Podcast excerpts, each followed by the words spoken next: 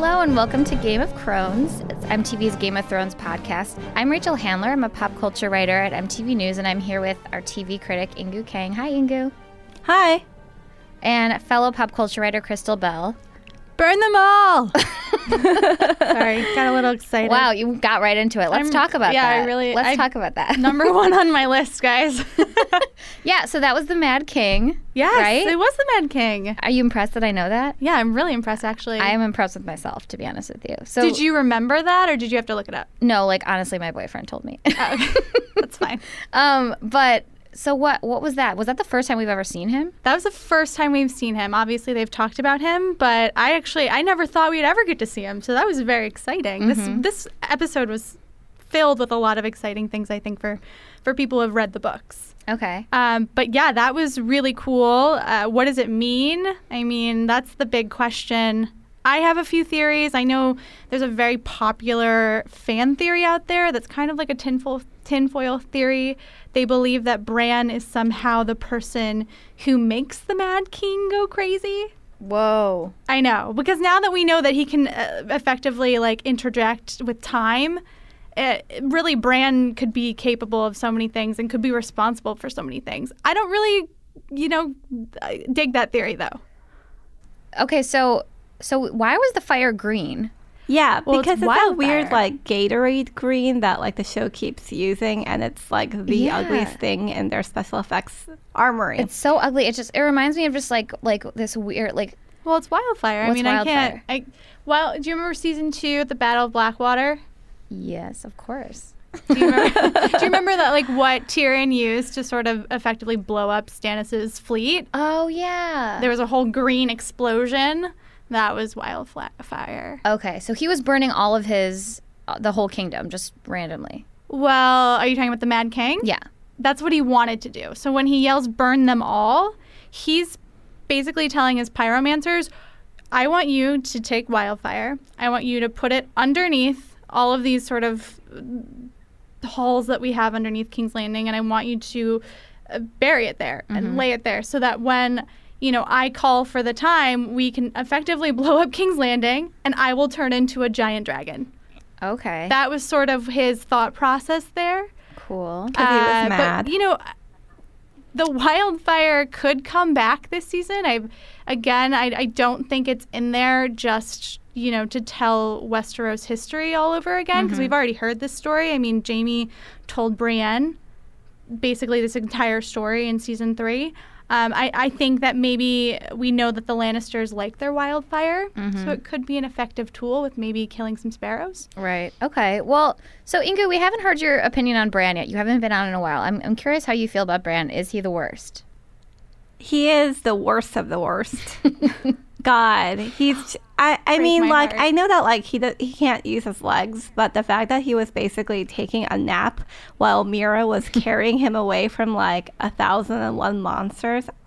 Are you serious? this is just like the other height of the patriarchy. So Yeah, yes, and then- Bran is the worst. Yeah, the whole time. He is actually the worst. I'm glad that you agree. I know that was a leading question. Um, how do you feel about the whole Bran Meera Benjen situation that happened last night? I don't understand why. I was very disappointed in Benjen because I understand that Bran is his nephew, but come on, like he could have left him to die, and then we would have never ever had to hear from Bran again, and then the show would have gotten a thousand times better. Wow, you guys That is dark. Bran is like a really, really important tool, though, to Yeah. defeating the White Walkers. But I don't, how is he going to defeat them? That's what I'm confused about. Like he's like, I got to get better at being psychic, and Benjen's like, Yeah, you do. yeah, I mean the the whole thing, the whole thing of like basically the the High Sparrow. Well, not the High Sparrow. Basically, the three-eyed raven before he was killed by the Night's King uploaded all of this information into Bran's head. Mm-hmm. So when he's having that whole you know time warp of visions, that's what's happening. He's like his brain Oh. is trying to compute all of the things that the that the three-eyed raven has given him. But how is that And- different from like Sam being the biggest history nerd in the world? I mean, like Sam, and I'm sure a bunch of other people that Sam is going to learn all of this history from, already know all of this stuff, and yet, like somehow, because Bran is getting it through magic instead of like the hard work of studying, now he's special. Yeah, well, I mean, I think cheater. the the real story there is that Bran's getting the the truth. Because as we know, the way that uh, earlier this season we saw the Tower of Joy flashback, basically the way that that went down and the way that it was perceived and told for many years by the Starks is different. I mean, we never knew that the reason Ned Stark defeated the Targaryen Kingsguard was because his friend Howland Reed essentially stabbed a knight in the back. It was never told that way. You know, whether this is important, I I don't know, but I kind of like the idea of getting like the the real truth of the story as Yeah. opposed to maybe the way that it was written in a history book. Now that I'm thinking about this, though, like it really bothers me that all. I mean, I love the Starks. Don't get me wrong, minus Bran, but like they're all like these special flowers, and Yeah. like I don't. Like, you know what I mean? Like they're all like gifted. Like it's like they Yeah, all were born, and they're like your kids are super gifted. Like they're special, but there's no reason. Except for Especially- Rickon. Especially when they have like such dopey parents in the first place. Like Ned and Catelyn were idiots in the context of the show, and then they somehow have these like magical genius children. I don't know. I think the whole thing is basically this whole show, this whole series has always been the Starks and Tar- the Targaryens. And I think that's sort of what the show is leading to. So they're just all they just all happen to be like geniuses. It's like every parent's dream. yeah, they're just the special Okay, snowflakes, as great. said. Special snowflakes, literally, because they live in them. Okay. Sam, won't he come for it? He can bloody well try. Let's talk about um, Sam and Gilly and the awkward waspy meal from hell that happened. That that was a lot of Sam time. I mean, I'm okay with it. I know Teo, you know, bless her soul, would not be. But uh, I feel like sh- that was sort of a, a very aggressive, like, oh, here's another white guy who who just like hates everyone for no reason is like super mean and there's no like motivation behind it. like I'm just tired of characters like that on this show. So How do you feel I- So I said that Bran was the worst of the worst, but Sam is actually the like literal worst. I hate him. Wow. I Okay, why do you hate him? because he's pure fan service. He's like a fat nerd, and I don't have anything against fat nerds as like people. But in terms of this particular character, all he does is like he gets to go and then somehow while being like the least skilled person because he really believes himself for five seconds. He gets to get like a girl, and then he gets to like leave Castle Black, which is obviously the most amazing thing to happen in this universe. And so I don't understand, like, to me, there's no point to his character other than like the Game of Thrones showrunners being like, you know, who are, are probably like our core audience, fat nerds. Like, let's give them something like really wonderful that they can project their masculinity onto every time he has like a test of his masculinity and then he gets to like pull through. Like, this episode was the purest, well, was the second most purest example where he is basically emasculated by his dad. And then he's like you know what dad? I'm going to take your penis and then like run off with it. Like that was like the whole point of that visit to the Tarlys. And i'm Yeah. so over it. I don't think that this was as bad as that episode where Gilly is almost raped just so that Sam can come and like rescue her and then like she rewards him with sex because almost being raped is so very much an aphrodisiac to women. Oh like fuck you're this so show right. so much. But yeah, like that Sam and Gilly thing went on forever. And I would just like to see him killed ASAP, and I know it'll never happen. All right. That's such an amazing point, Inkoo, because I did not think of him as fan service, but now I'm never going to be able to unsee this. Like, Good. you're so right. I mean, I think the entire point of that whole scene was just to get Sam to the place where he has Heartsbane. And they could have cut What's it like Heartsbane? Heartsbane is the Valyrian Oh, steel okay. sword that basically his dad was like, "This has been in our family for hundreds of years, and you will never have it." Blah blah blah.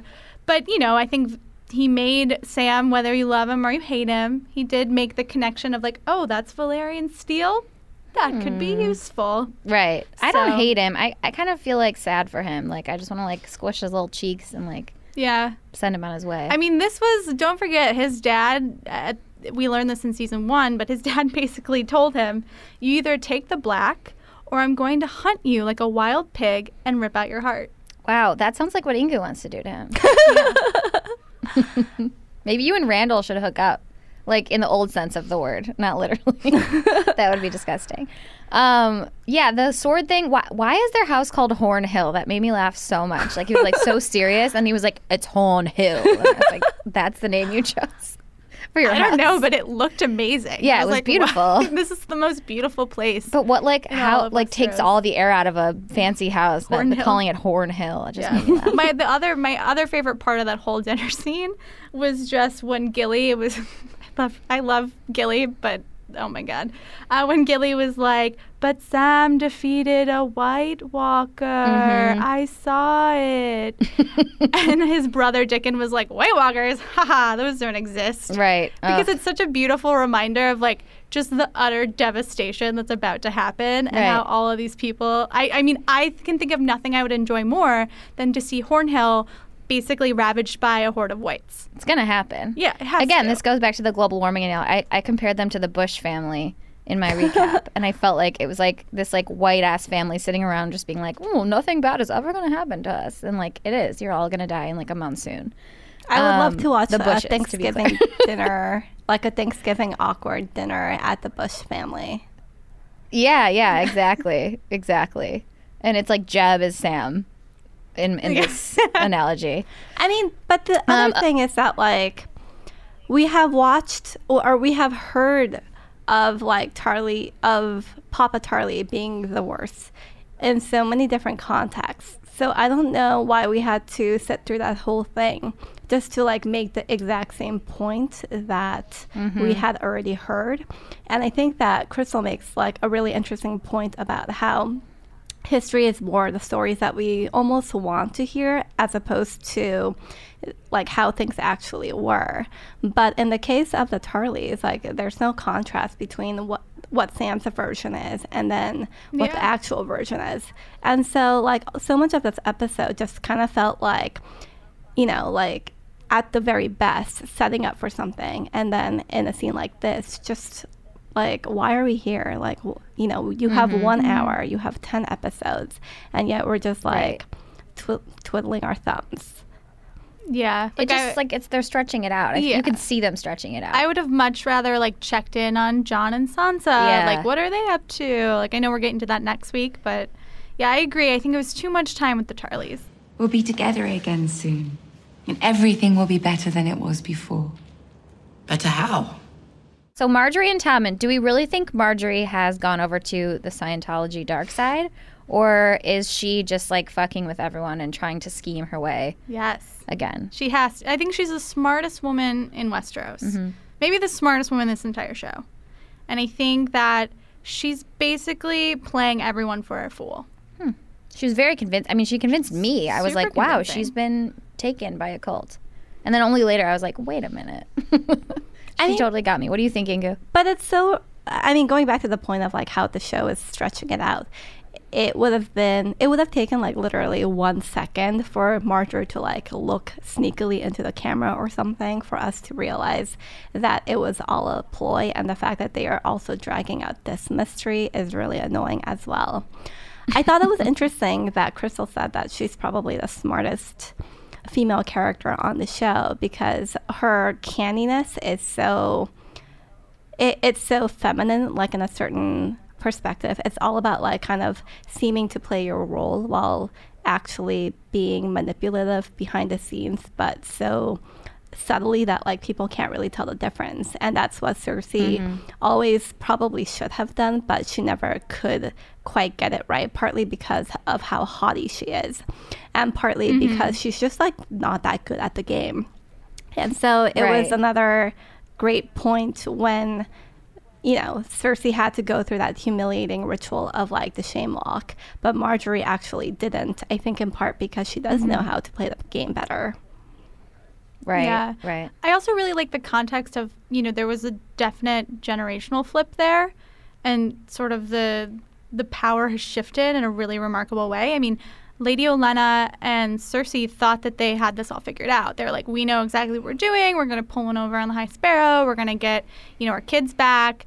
And Margaery was like, no, no, like, I, I've got this. I'm the one in control now. And I'm omitting Tommen because he's just like a human rubber band. He's just a pawn. he's just a pawn. Like, the poor kid. Like, Tom and Cruise. He has, yeah, exactly. Yeah. Tom and Cruise. He has a very pure soul, but oh, he's just like not even a character. Mm-hmm.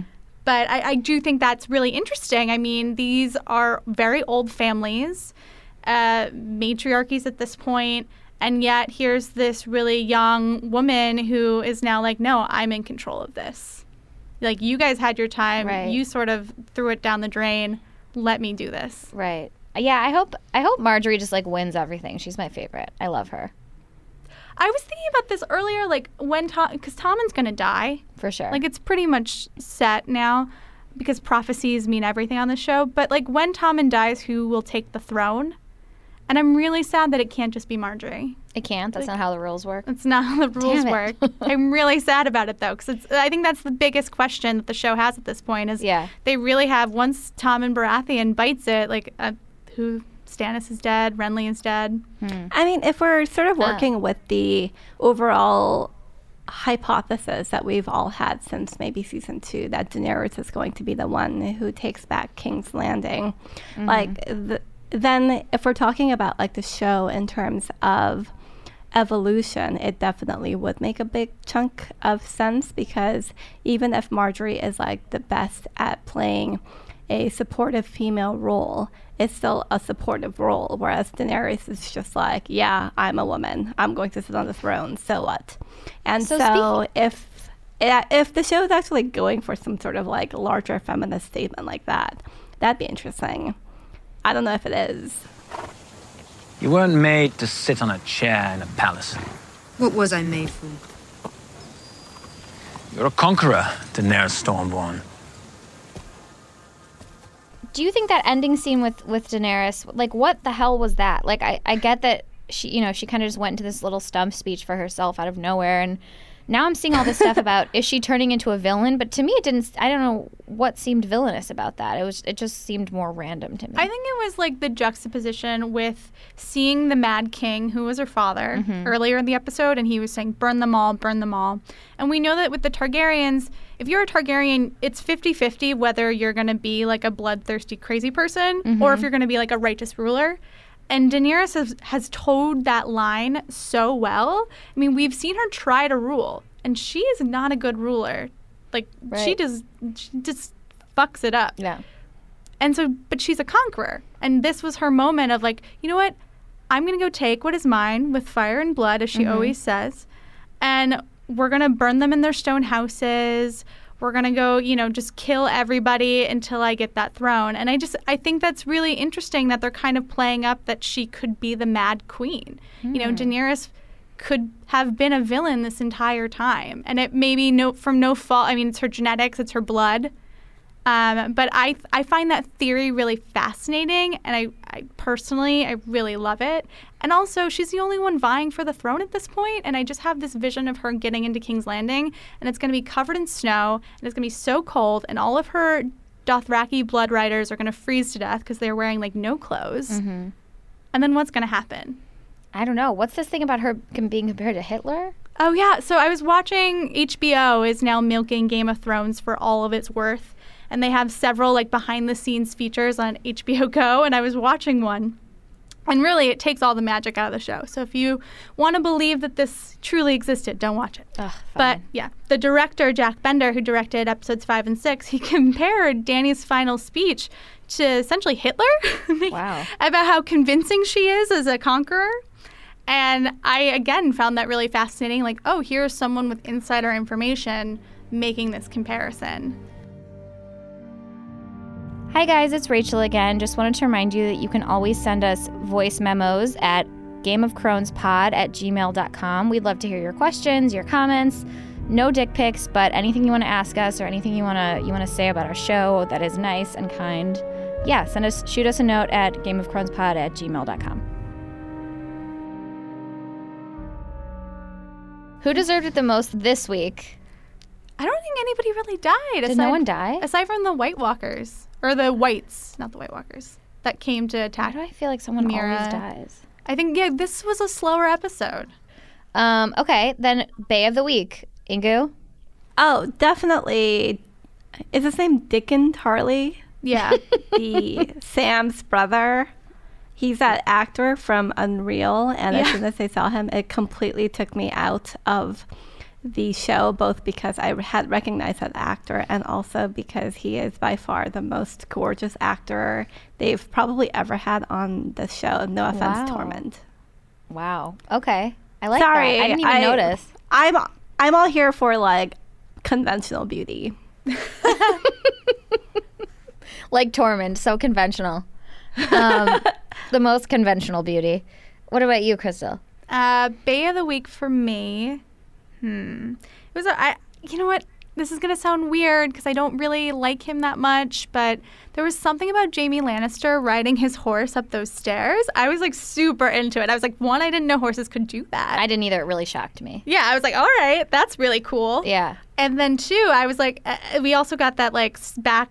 Uh, we also got that vision of him slaying the king. Like I was like, I was just really hot on Jaime this week. He was super hot this week. I mean, he did even when he was making out with his sister. I was like, okay, you kind of forgot that that once existed because Yeah. they've been so far apart right. that I'm like, oh yeah, they yeah that They're happened. into each other, and they were like getting off on this like this sort of fantasy of murdering everyone who doesn't enjoy them, and that was interesting to me. The whole thing was just great.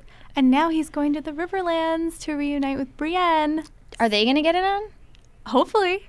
I then mean, what? I don't what know. What happens then? How do you feel about Brienne and Jaime Inkoo? She deserves better than like some random murderer with only one hand. She deserves Tormund, is what you're saying.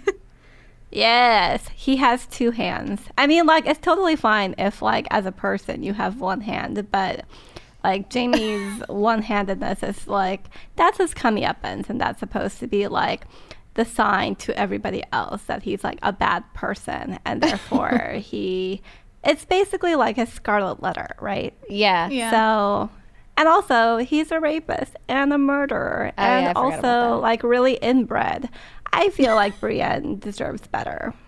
You know, that's funny. I like how you keep like apologizing to the real people of the world who have one no hands or who like Or are crippled. fat and nerdy. Like you're like, I don't have a problem with like fat nerds in general. it's great. I don't have a problem It's with just like people. within yeah, the it's con- totally fine. Yeah. Well, I don't Um, know who's listening. I want to make it clear that like you know, those people are great people. I just hate what the show is doing with it. I love fat nerds. Listen, love them. Um, so the Arya storyline this week, like she almost killed Lady Crane and then she didn't. So clearly she's gonna piece out of the uh, House of Black Many- and white. Why is it called? Why am I thinking it's called the House of Many Faces? Well, it's like the many-faced god's temple. Okay, so, one of these things that she's doing.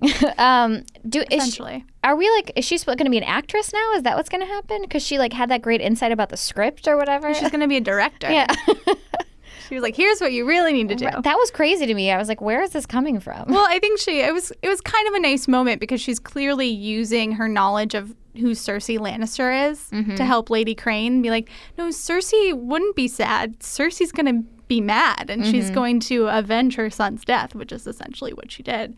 Um, but yeah, the whole Arya thing, very interesting and also confusing. I mean, we've spent so much time with Arya, who has been in assassin school, trying to learn the ways of, you know, the the faceless men and worship the many-faced god, and that sort of seems like it's going nowhere now because she's pieced out. She grabbed Needle. She's like, you know what? I'm out. I am I am a Arya Stark. I am not no one. Like, and I have a list of people that I need to kill, mm-hmm. which is great for moving the plot forward. I actually really love that sequence, and I thought in this episode it was the only good sequence because you have so many like wonderful and like dense symbology. Like you have that whole thing about like how like does Arya want to become an actress? Does Arya want to become this person who has like again, this is not about real actresses, but like does Arya want to be this person with sort of like no core who is always pretending to be somebody else as her job? Or does Arya want to be herself and then when she go when she goes to grab that needle, which is obviously like her family inheritance, then she's like, Nope, like I'm not going to do this. But like, hey, at least like when I went to assassin school, I learned all of these like really cool lessons that now like I have become a better killer, but I mm-hmm. am going to be the one to choose who I kill. So that was really touching. And even the fact that like when she's watching that play and, you know, Cersei and what's his face, the little boy king who was killed. Sorry, Joffrey. Joffrey. When Cersei and Joffrey, when she watches them like on that play, like it's so hard not to think about like that long list of people she had wants to kill. And the fact that she actually feels something for these people that she hates so much that she can actually relate to them as other people. Like that's such a great like fo- that's such a great lead up to her decision not to be a serial killer. Mm-hmm. And that was mm-hmm. also really great. Careful of that one. She wants you dead. Okay, so Arya, the next thing we're going to see that you're excited about, Crystal, you said you want to see her beat up the waif. Yes, she's been getting her ass kicked all season by the waif. And while I still think the waif is the better assassin, she's had so many years to, to practice this. The thing that I think uh, is going to help Arya is remember back in season one, Ned told her that she has the wolf's blood. She has this wildness inside of her, like her Aunt Lyanna. So I think if she taps into that, she'll be unstoppable. So I'm mm-hmm. really looking. It's going to be like Kill Bill. Like I feel like it's. I maybe I'm hyping it up, but I just really want that fight. Is it? Is she have literal wolf's blood, or is this sort of a, a lovely like metaphor for something? I think it's a lovely metaphor Okay. because obviously the the Stark sigil is the dire wolf. Yeah, yeah, yeah. So she doesn't literally have. I, I don't know anyone with these Starks. they could have anything. They could be inbred with wolves. We don't yeah, I this point. literally don't know. Yeah. Um, also, really upset there was no dicks this week. Uh, We did get a dick on though, so Oh wow. maybe that Yeah. was substitute. They were. I'll take yeah. it. Okay. Fine. Fine. One day, we, I, the the main dicks I still want to see are Jaime and Jon Snow. Wait, you I don't know if want Jon Snow's ever going to show his dick.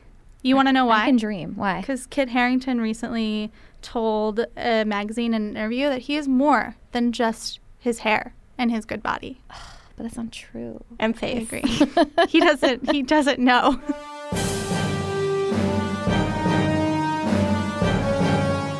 So, guys, thanks so much for for coming on this week. Inkoo, it was great having you back. It was great being here. And Crystal, thanks for giving us all the answers to everything and explaining things that have already happened on the show that we forgot about. Thanks for having me. Talk to you guys next week.